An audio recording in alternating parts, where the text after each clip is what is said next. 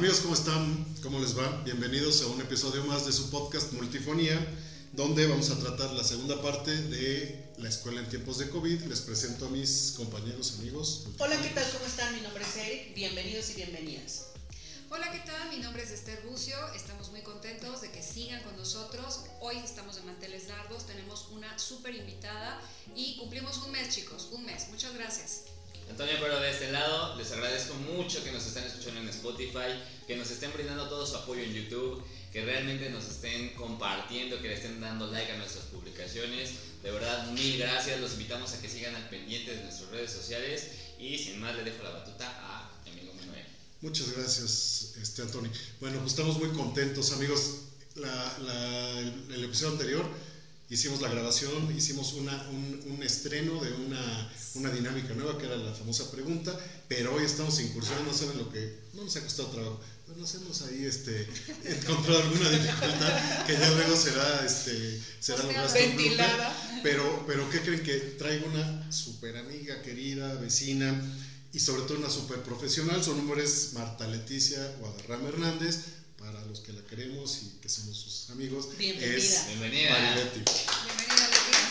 Me gustaría solamente, y antes de cederle la palabra, que ya se presente sola porque habla mucho más de ella, ¿verdad? De lo que parece. Un poquito de lo que ella ha hecho, aparte de ser una maratonista excepcional, y ahorita nos decía que la ansiedad se cura con ejercicio, y miren, cómo no. Bueno, básicamente Mariletti es directora, o ha sido directora académica de la Facultad de Lenguas de la UAM, por cuatro años, de escuelas preparatorias por 12 años y directora de la licenciatura de enseñanza del idioma inglés e Instituto de Idiomas de la Universidad IOM por seis años.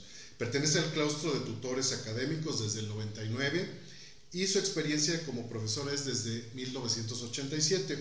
Adicionalmente, ella es ponente orgullosamente nacional e internacionalmente de la enseñanza de lenguas extranjeras, trilingüe, inglés, francés, español, y actualmente, y orgullosamente, para que sus alumnos la vean, es directora académica de la Universidad Centroamericana de Tenango del Valle. Mariletti, bienvenida y gracias por acompañarnos. Bienvenida. Muchas gracias por esta invitación, me siento muy eh, contenta de estar aquí con todos ustedes y de compartir y charlar con ustedes todos los temas que, que tenemos pendientes. Muchas gracias. Muchas gracias. Fue, fue, nos costó un poquito de trabajo, ¿no? Bueno, de alguna manera el hecho de empatar los tiempos, de extendernos, dijimos, se tiene que hacer, ¿no? Claro. Tenemos que tener a Mariletti en el estudio para, para, para, que nos ayude a resolver ciertas, ciertas dudas que nosotros tenemos en cuanto al tema pasado. Ya vimos la perspectiva y nosotros opinamos un poquito en cuanto a, a cómo lo vemos nosotros desde afuera. Tuvimos el punto de vista de una docente, pero de un directivo no lo hemos, no lo, no lo hemos denotado. Entonces, realmente nos gustaría conocer un poquito más sobre esto, ¿verdad, Eric? Así es. Bueno, antes de entrar en materia quisiera decirle que esto del COVID ha traído muchísimas ventajas y por supuesto también desventajas, ¿verdad? Eh, desde que se enfrentan los alumnos, desde que se enfrentan las mamás que no estaban preparadas para tener a los hijos en un ámbito educativo y por supuesto también en casa, ¿no? ¿A qué se enfrentan los maestros? Bueno, eh, los maestros se enfrentan a muchas situaciones. En primera, tenemos, recordemos que la escuela va desde el preescolar hasta licenciaturas y posgrados. Entonces, claro. tu casa se vuelve tu escuela, tu salón de clase, tu oficina, tu centro para eh, entretenimiento, tu centro de esparcimiento, tienes todo en un solo lugar. Casas que son amplias, pues a lo mejor tienes la fortuna de irte a la sala para poder tener tu espacio de esparcimiento y a tu estudio para tener el espacio para estudiar y demás, y a lo mejor en otro lugar para tener tu oficina. Sin embargo, eh, los docentes también han tenido que abrir prácticamente sus casas, sus espacios, para poder dar una clase. ¿no? Es muy importante, de repente los chicos y los docentes se fijan mucho en qué tienes en la parte de atrás, si estás en tu casa, si estás con un librero, si estás en una oficina. Y este tipo de situaciones prácticamente le estamos abriendo la casa a todas las personas que te están viendo en la, transmisión, ya sea en Zoom, en Meet, en tenemos. Eso es lo que, lo que creo que nos hemos enfrentado todos, a no tener un espacio delimitado para el aprendizaje, sino simplemente nuestra recámara o nuestro estudio se vuelve lugar de todo, ¿no? Centro de todo. Fíjate, este, Mariletti, en el episodio pasado hicimos un comentario precisamente de problemas que se enfrentaban los alumnos, eh, docentes, pero como bien lo comentaba Tony, eh, desde, desde afuera. Tú como, como, como directivo, en tu ámbito, ¿a qué se han enfrentado ustedes como institución, como, como academia eh, en, este, en estos momentos? O sea, nosotros este, estamos desde la perspectiva de afuera, ¿sí? Vemos que hay chicos que sí tienen el, nivel y a veces la, la, parte económica de tener un computador o el celular o el tiempo e internet en casa, pero dentro de la institución, eh, ¿cuál, ¿cuál es el punto de vista? ¿Qué referencias nos puedes dar? Porque también es importante, perdón, es importante que los padres, los alumnos, eh, sepamos ¿sí? qué es lo que está viviendo una institución en esta situación. Fíjate, Esther, como a todos, la eh, pandemia nos tomó por sorpresa. Entonces las escuelas no todas tienen plataformas que puedan dar soporte a la educación a distancia, porque al final del tiempo estamos siendo educación a distancia. Y entonces, como no teníamos plataformas, tomamos las gratuitas, las que tenemos a la mano, las que nos ofrece Office. Y una cosa muy importante, no todos los docentes están, estamos capacitados para poder manejar estas plataformas. Yo creo que eso es algo eh, muy importante porque pareciera que para todos los docentes es muy fácil tomar un Zoom, un Meet, abrir una sesión, pero en realidad es toda una capacitación express a la que las personas, los docentes, tuvieron que eh, enfrentarse. Incluso desde el punto de vista de las escuelas, nosotros en, en las escuelas teníamos, por ejemplo, la plataforma Schoology, y eh, lo, manejábamos pero para la institución. Pero capacitar al docente para dar de alta materiales, la materia, pasar el código, que pasaran a los alumnos, el canal de comunicación, fue todo un reto. Anteriormente nosotros teníamos el WhatsApp del docente o del administrativo, pero no del alumno.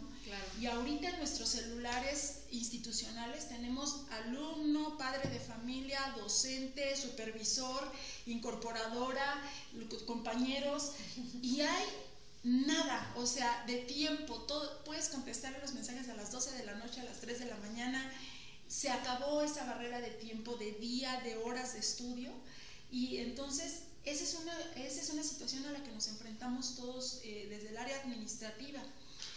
Y algo muy importante, pensamos que los alumnos son millennials, centennials, la denominación que le queramos dar. De cristal. Ajá, de cristal, todo esto. Índigo.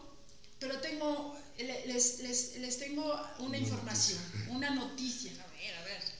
Estos chicos utilizan el celular para redes sociales no para aprendizaje. Mira, perdón que te interrumpa, pero me voy a ir con todo. Por favor. Mira, básicamente, ¿qué pasa? Lo hemos platicado a lo mejor aquí un poco, como dicen los gringos, y estamos hablando hace rato, yo sé que eres profesora de inglés, pero estamos hablando off the records, fuera de, de, grabación. En todo este, eh, todas estas generaciones, desde, y a nosotros nos ha tocado, yo soy mayor que tú, obviamente, por muchos años, pero nos ha tocado meternos en una licuadora una licuadora, esa licuadora es desde que, desde que andamos aquí en Toluca en un camión y nos subíamos hasta que teníamos escuelas en donde eran diferentes tipos de, mm, planes de estudio, programas, estrategias, eh, pero llevaba ciertamente un orden porque estábamos como encajonados en una tecnología, en que no había teléfono, no había celulares, no había aplicaciones, todo esto, ¿no?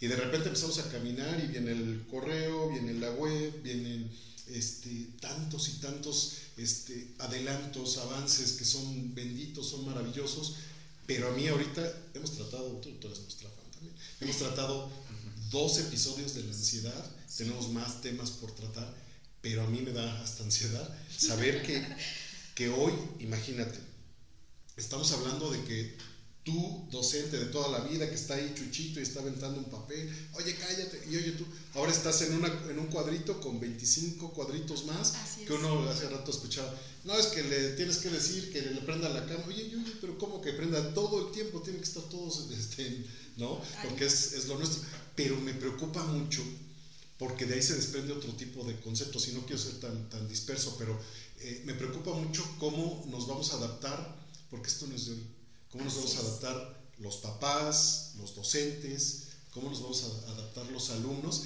y sobre todo lo que viene como flagelos que estaba escuchando y leyendo, temas y conceptos muy nuevos para mí, se los comparto. Cyber, cyberbullying, phishing y una serie de, de, este, de conceptos nuevos que digo, ay Dios, o sea, ahora resulta que si tú, tu hijo, tú lo dejas ahí en la escuela, la computadora y, se, y por ahí le dice a alguien, a la niña o al niño, oye, estás muy guapo, estás muy... y le empieza a sacar toda la información y le manda un correo y al rato está robando tu caso, le está secuestrando. No me quiero ir más, por favor, perdón, pero, pero sí quiero, porque eso es algo que yo creo que a muchos papás nos, nos, nos preocupa eh, y como profesionales, ustedes de la educación, sobre todo tú con tanta experiencia, ¿qué, qué onda? ¿Qué nos aporta? ¿Qué no, o sea, ¿qué no nos ayuda? Sácanos del hoyo. ¿no? Sí, sí, claro. Eh, esto que comentas es, es, muy importante porque justamente estamos exponiendo lo que te decía. Eh, estás exponiendo tu casa, estás exponiendo tu ámbito, estás exponiéndote tú a estas redes sociales. Ahora, cuando estábamos en salón de clases, quitas los celulares y sabes que tienes la seguridad, tienes el control, tienes el control. Ahorita no sabes en qué momento ya te están grabando los alumnos. En qué momento das una opinión y ya te subieron a las redes sociales y a lo mejor eres Lady Miss Inglés, no sé. Ajá. Entonces es muy importante esto que tú mencionas, eh, la, privacidad prácticamente eh, quedó, por no decir en ceros, pero sí muy abajo de lo que teníamos antes. Y sí, efectivamente, es un cambio ya de paradigma, es de aquí al resto, al, sí, resto. al resto de la vida, ¿no? Sí. Este Se dice, Leti, que los alumnos manifiestan cierta resistencia a la educación en casa, porque hay diversos factores que les impiden, por supuesto, también la convivencia dentro de casa, pero también el estar atentos a la, a la clase, ¿no? ¿Sucede esto con los maestros? Sí, es, estamos expuestos todos porque no sé si les ha pasado, pero estás en una conferencia de Zoom y el gas, dices, ¡Ah! no tengo gas, espérenme, apago la cámara y voy a tener ¿no? Eh, eso pasa. También, ¿qué pasa? Que las mamás somos muy eh, controladoras y nos gusta que nuestro hijo el día sábado saque la basura. Entonces va a pasar la basura, escucho la campana y el chico está en clase, pero no me importa. Deja apagado tu micrófono y tu cámara y sale a tirar la basura porque es tu obligación. No hay esta eh, situación de barrera de espacio. Si tú estás en la escuela, estás en la escuela y no tienes otro distractor Estás en casa y pues eres parte de la casa, no te puedes abstraer de tus labores de hijo, de madre, de padre. E, es muy complicado, es muy complicado trabajar en, casa, ¿no? Yo eh, con esto creo que he valorado mucho las personas que hacen home office, porque digo, es impresionante cómo se pueden concentrar. Claro. A mis alumnos sí les pido que cuando estén en clase se coloquen audífonos, micrófono de preferencia, del que venden en cualquier lugar, ¿no? O sea, no, no necesita ser profesional. Que cierren la puerta y coloquen un letrero, estoy en clase, para que también la familia se vaya acostumbrando un poco a esta situación. Porque yo como docente estoy como pidiendo eso, ¿no? Pero como mamá soy intolerante y entonces, Alejandro, estás en clase, sácate la, a tirar la basura, etc.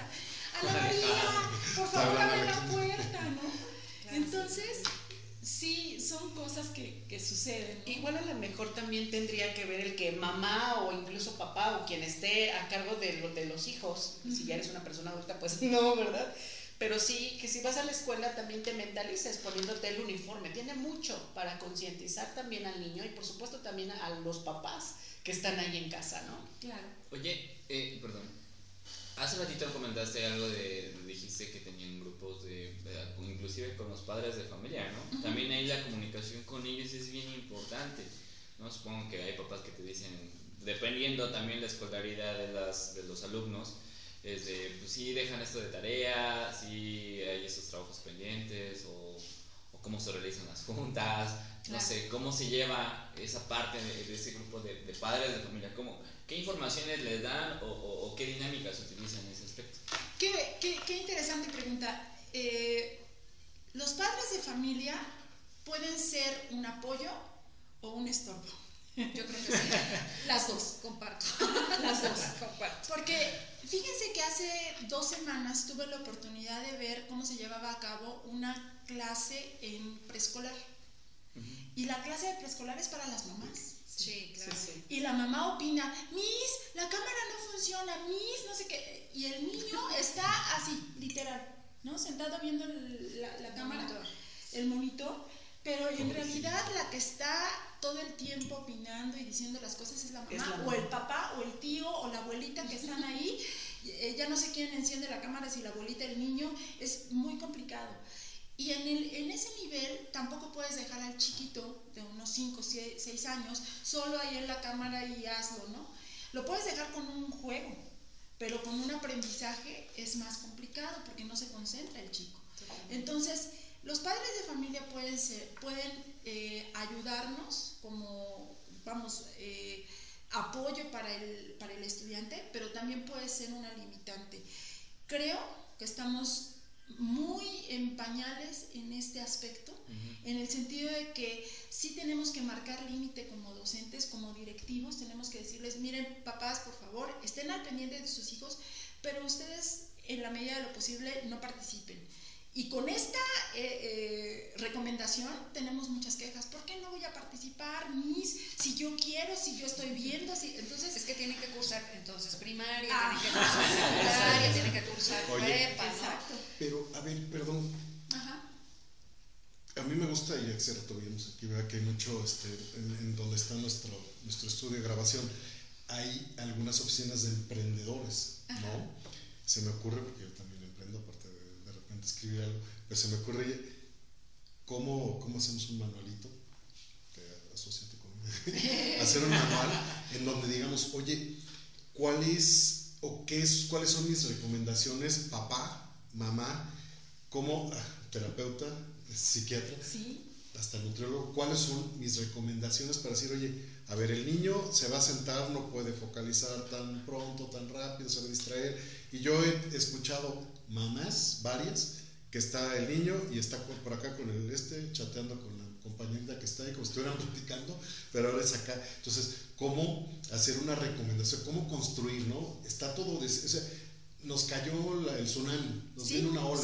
Ahora, ¿cómo le hacemos para levantarnos y decir, a ver, a ver, señoras, les recomiendo esto? Porque mis, no sé qué. O sea, un, un este, paso a paso, un checklist para niños, maestros, papás, docentes, conserjes, eh, administrativos, todo, todo este, ah, porque si no, si ya vamos para atrás en, en, muchos temas de educación o no hemos avanzado, digamos, este bache nos va a llevar todavía peor. ¿Cómo abonamos? ¿Cómo le, le, proponemos algo a la gente para, para decirle, pues, entra, haz esto? Digo, no nos lo vamos a hacer en este capítulo, pero, pero ¿qué podemos sugerir?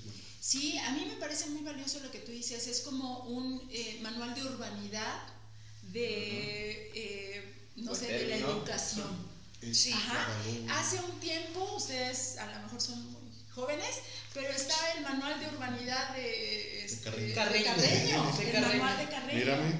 Los buenos modales. Exacto. Y en ese manual de Carreño yo recuerdo muchas reglas que nos llevaban a la, a la buena convivencia. Yo creo que necesitamos el equivalente al manual de Carreño, pero ahora en esta parte de la, de la académica nos llevaría a las reglas de urbanidad, a las reglas de participación, que no estén eh, eh, unos queriendo eh, opinar sobre la opinión del otro y desacreditando lo que acaba de decir la otra persona o el docente, ¿no?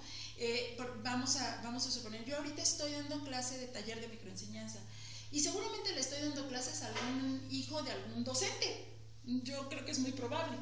Y entonces a lo mejor me graban y dicen, oye, no es que tú les dijiste esto y yo considero que no está así, etcétera, etcétera. Entonces invaden, ya tienen el derecho de invadir tu campo, tu, Ajá, tu campo de experiencia. Yo creo que aquí también debería haber un manual para los que nos dedicamos a la docencia porque debemos aumentar, y es muy complicado, nuestra tolerancia. Exacto. Eso es algo bien importante. Debemos continuar con esta eh, tolerancia a la diversidad intelectual y leer un poco sobre lo que son las aulas invertidas. El aula invertida lleva muchos años en, Europa y en otros países, incluso en México con algún método como tipo Montessori, en donde los chicos, los alumnos, son quienes llevan a cabo su aprendizaje, tipo mayéutica de Sócrates, pero ahora en nuestra, en nuestra época. Y entonces lo que podemos hacer ahí es, son maravillas siempre y cuando también la apertura del docente sea mucha, porque estamos acostumbrados a que el docente tiene la última palabra o la única, ¿no? Entonces... O es caso contrario, que por ejemplo eh, yo como alumno estoy ya esperanzado a que el maestro llegue, se siente a medir el tema y ni siquiera viene la parte de que tú tengas el, autoconcepto del conocimiento, que tú le des una revisadita a lo que estás eh, viendo en este momento o la tarea que vas a tener posterior. ¿Qué pasa con los alumnos que tienen una educación especial. Ah, qué, qué, qué, qué bueno que, que, lo comentas. En educación especial, eh, hace poco platiqué con una chica que se dedica justamente a chicos autistas y con síndrome de Down. En esta, en esta necesidad de saber qué está haciendo ella, ella trabaja en Estados Unidos con chicos con estas capacidades especiales. Y ella me comentaba que a ella le ha funcionado muy bien, tiene siete alumnos y le ha funcionado muy bien porque ahora la familia está involucrada en el aprendizaje de total, total. Entonces eso está padrísimo. No quisiera ser malinchista, ¿no? Pero bueno, esto sucede en Estados Unidos. En realidad aquí en México yo he visto que sí me los dejan solos a los chicos de educación especial. Tengo contacto con dos maestras de eh, síndrome de Down, que, tratan con chicos de síndrome de Down, y sí me los han dejado muy solos. Como ya los ven grandes y están grandecitos, ya que prendan la cámara solitos.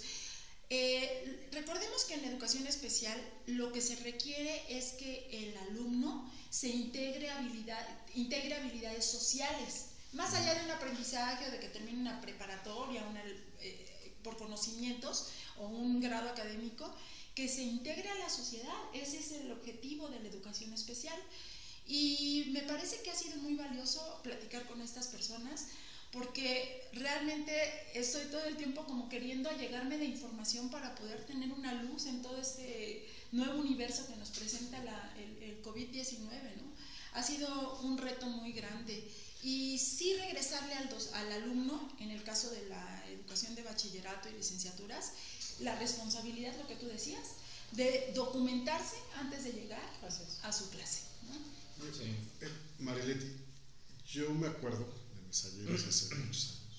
No, no pintaba No bueno, me acuerdo que cada mes, cada bimestre o cada semestre, cada año, llegaba el maestro y decía, a ver, chaparrito, ahí está su su, este, su examen, llénelo, opción múltiple, completa, un dibujito, una fórmula. Examen sorpresa. Sí. O, o el examen que no la hoja. Hoy, con este, esta, esta nueva, este, bueno, lo que estamos viviendo ahora, esta nueva realidad, ¿qué vamos a evaluar?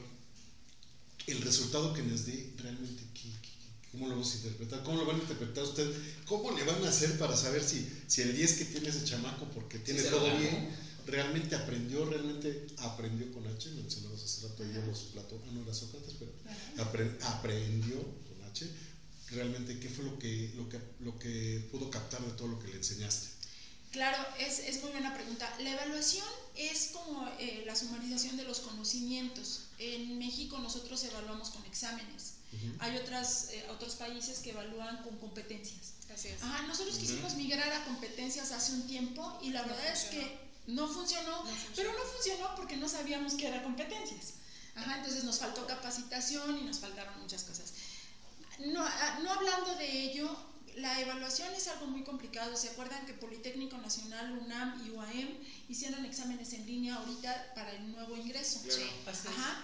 Pero yo tengo a mi amigo Eric, que me va a resolver la parte de psicología y que me va a apoyar en el examen y nada más le pongo mi nombre y, él, y él resuelve. lo resuelve. Claro, ajá. Y entonces a mi amigo Manolo que es ingeniero y entonces la parte de matemáticas me la resuelve él. Eh, ha sido un reto la evaluación. Es, es y sigue, seguirá siendo un reto la evaluación porque nosotros partimos justamente de este concepto que les comentaba del aula invertida, le estamos regresando al, al alumno la responsabilidad de su aprendizaje. Es, es, un cambio de paradigma muy fuerte porque los docentes queremos tener siempre el control. Ajá, entonces es importante que, que, que le regresemos al, al, alumno la responsabilidad y el alumno tendrá la responsabilidad de demostrar o no su conocimiento.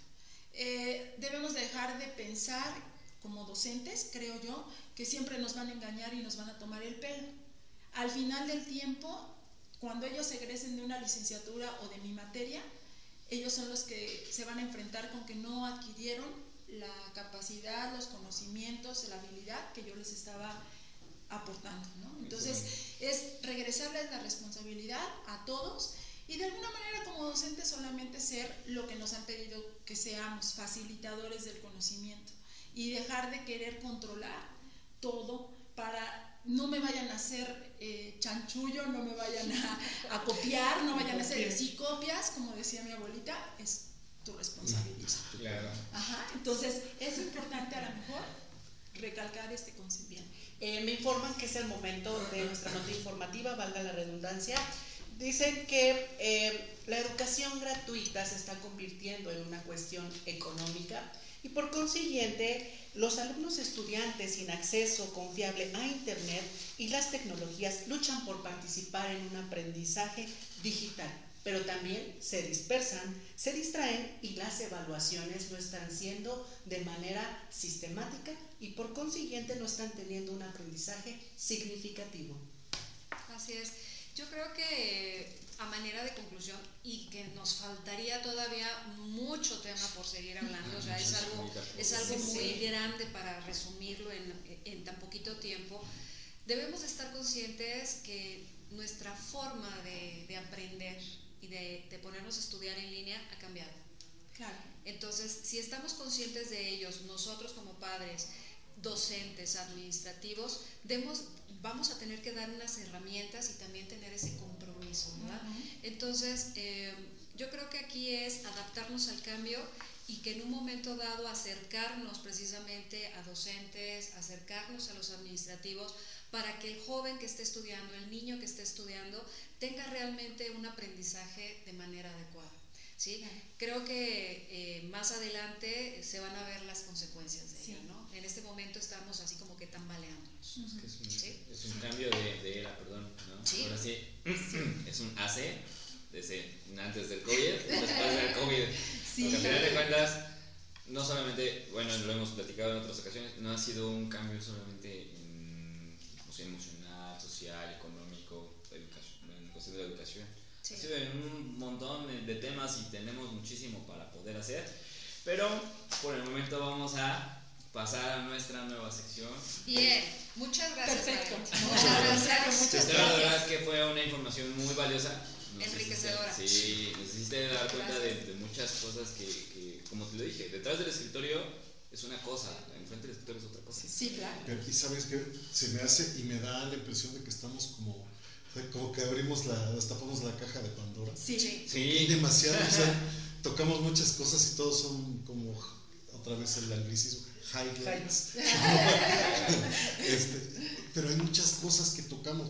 Creo que estamos, como dices tú, es un cambio de era, como la revolución sí, industrial, como antes de Cristo, Sí. después de Cristo, Cierto. y es en donde tenemos que hacer muchas cosas. Veo eh, que, que quien es alumno, quien es maestro, quien es este eh, directivo, va- vamos a tener que evolucionar de alguna manera y es como una selección de especies. ¿Qué, qué cosa? Claro, Bien. claro. De supervivencia. Sí, de Si tú no lo haces, te arqueras. Adaptación, los papás, ¿no? También hay que contemplar que papás que trabajan, que no tienen a lo mejor el tiempo para poder estar con el niño, con el adolescente, con el universitario.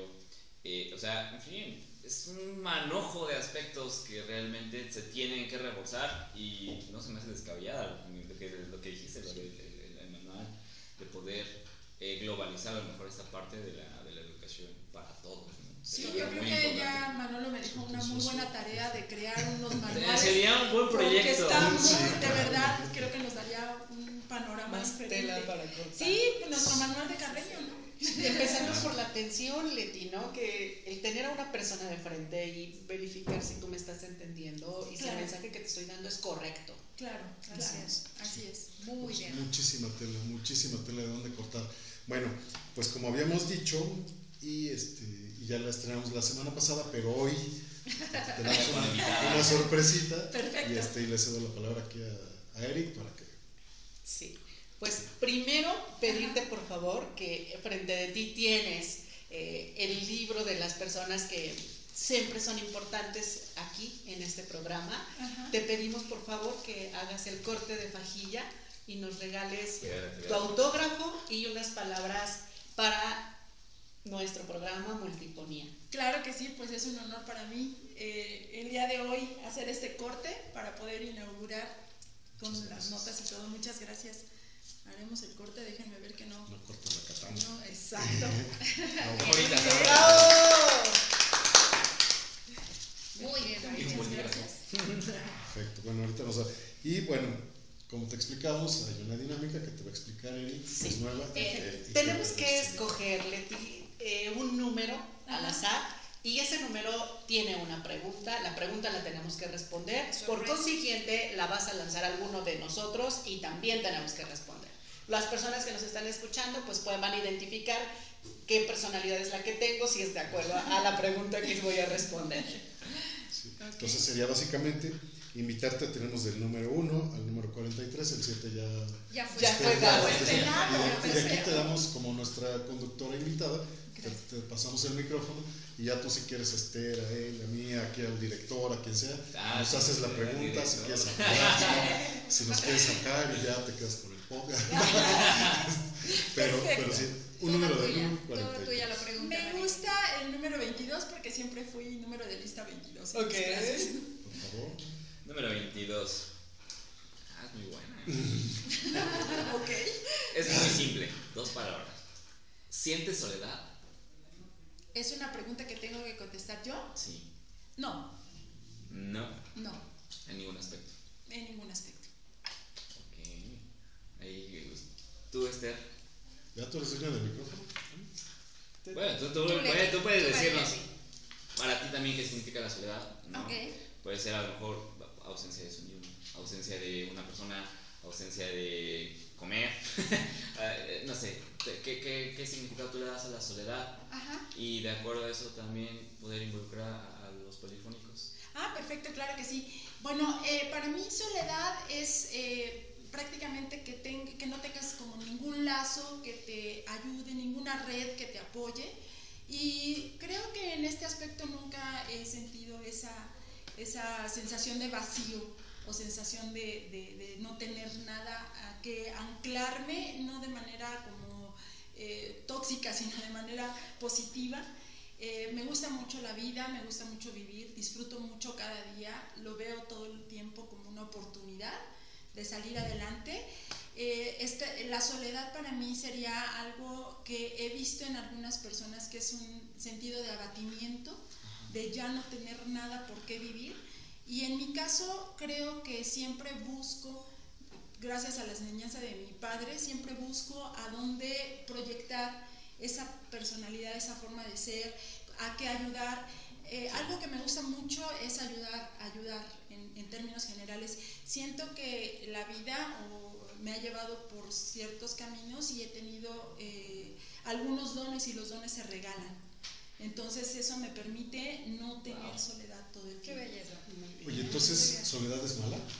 Porque ya te, ya, ya te- en debate y no sé, es mala la soledad. La soledad desde mi punto de vista es una, es una sensación de abatimiento, de, de- de una persona que ya siente que no tiene como razón de, de- de seguir a la vida. ¿no? No sé si es mala o es buena, eh, pero en lo personal no me gustaría experimentarlo. Ok, ok, ok. Bien, pues, pues realmente yo creo que hay muchos contextos dentro de la soledad. A veces cuando, bueno, el, el hecho de estar con alguien o no estar con alguien, eso significa, podría ser soledad, ¿no? Hay muchos, cada quien le va a dar y cada quien en casa también tiene su verdad en cuanto a la soledad. Nos nos sentimos en algún momento así, pero también es un momento para poder encontrarnos, ¿no? Entonces, yo pues me, me, les regalo esta reflexión eh, para despedir el programa. Mm, de alguna manera, llegamos solos al mundo, nos vamos a ir solos, pero eso no quiere decir que encontremos buena compañía en el viaje. Entonces hay que aprender a estar solos, hay que disfrutar nuestra soledad y hay que amarnos ahí en esa soledad. Entonces, polifónicos, muchas gracias por habernos escuchado. Este, les doy la palabra a Manu.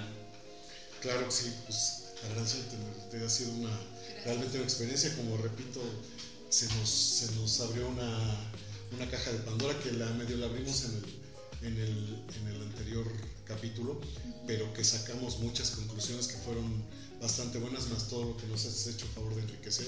Yo creo que nos dejas con una, una gran este, interrogación, muy tranquilos y, contentos de que en la docencia, en, la carrera magisterial, hay alguien que está empujando y que tiene toda esta visión, toda esta, esta claridad de ideas como la tienes tú. Te felicito, te agradecemos muchísimo tu, participación por ser nuestra primera, nuestra primera invitada. Ay, gracias. Y, a partir de hoy te nombramos multifónica, tienes las puertas abiertas. Gracias. El día que quieras, nos mandas una, oye, voy a ir a bienvenida. bienvenida. Muchas gracias.